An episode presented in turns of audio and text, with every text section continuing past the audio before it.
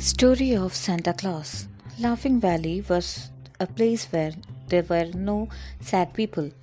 On one side of the valley, there were five caves of demons, and on the other side, there was a massive Santa's castle. The first cave was of the demon of selfishness.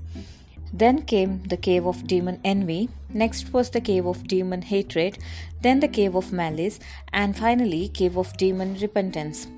They wanted to lure Santa into their caves where he would trip and fall into his death.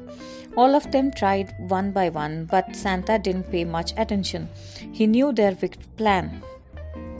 The demons were aware that they couldn't touch Santa as long as he was in the valley.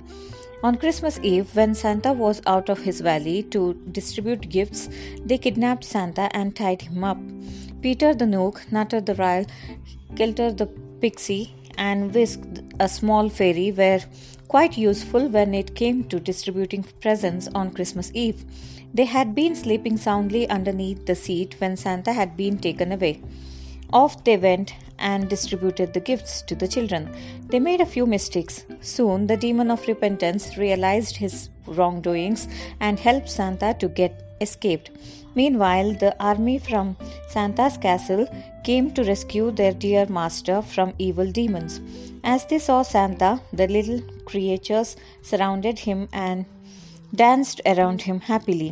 When the fairy told Santa about the unhappiness he had found in the children that morning, Santa immediately corrected the mistake.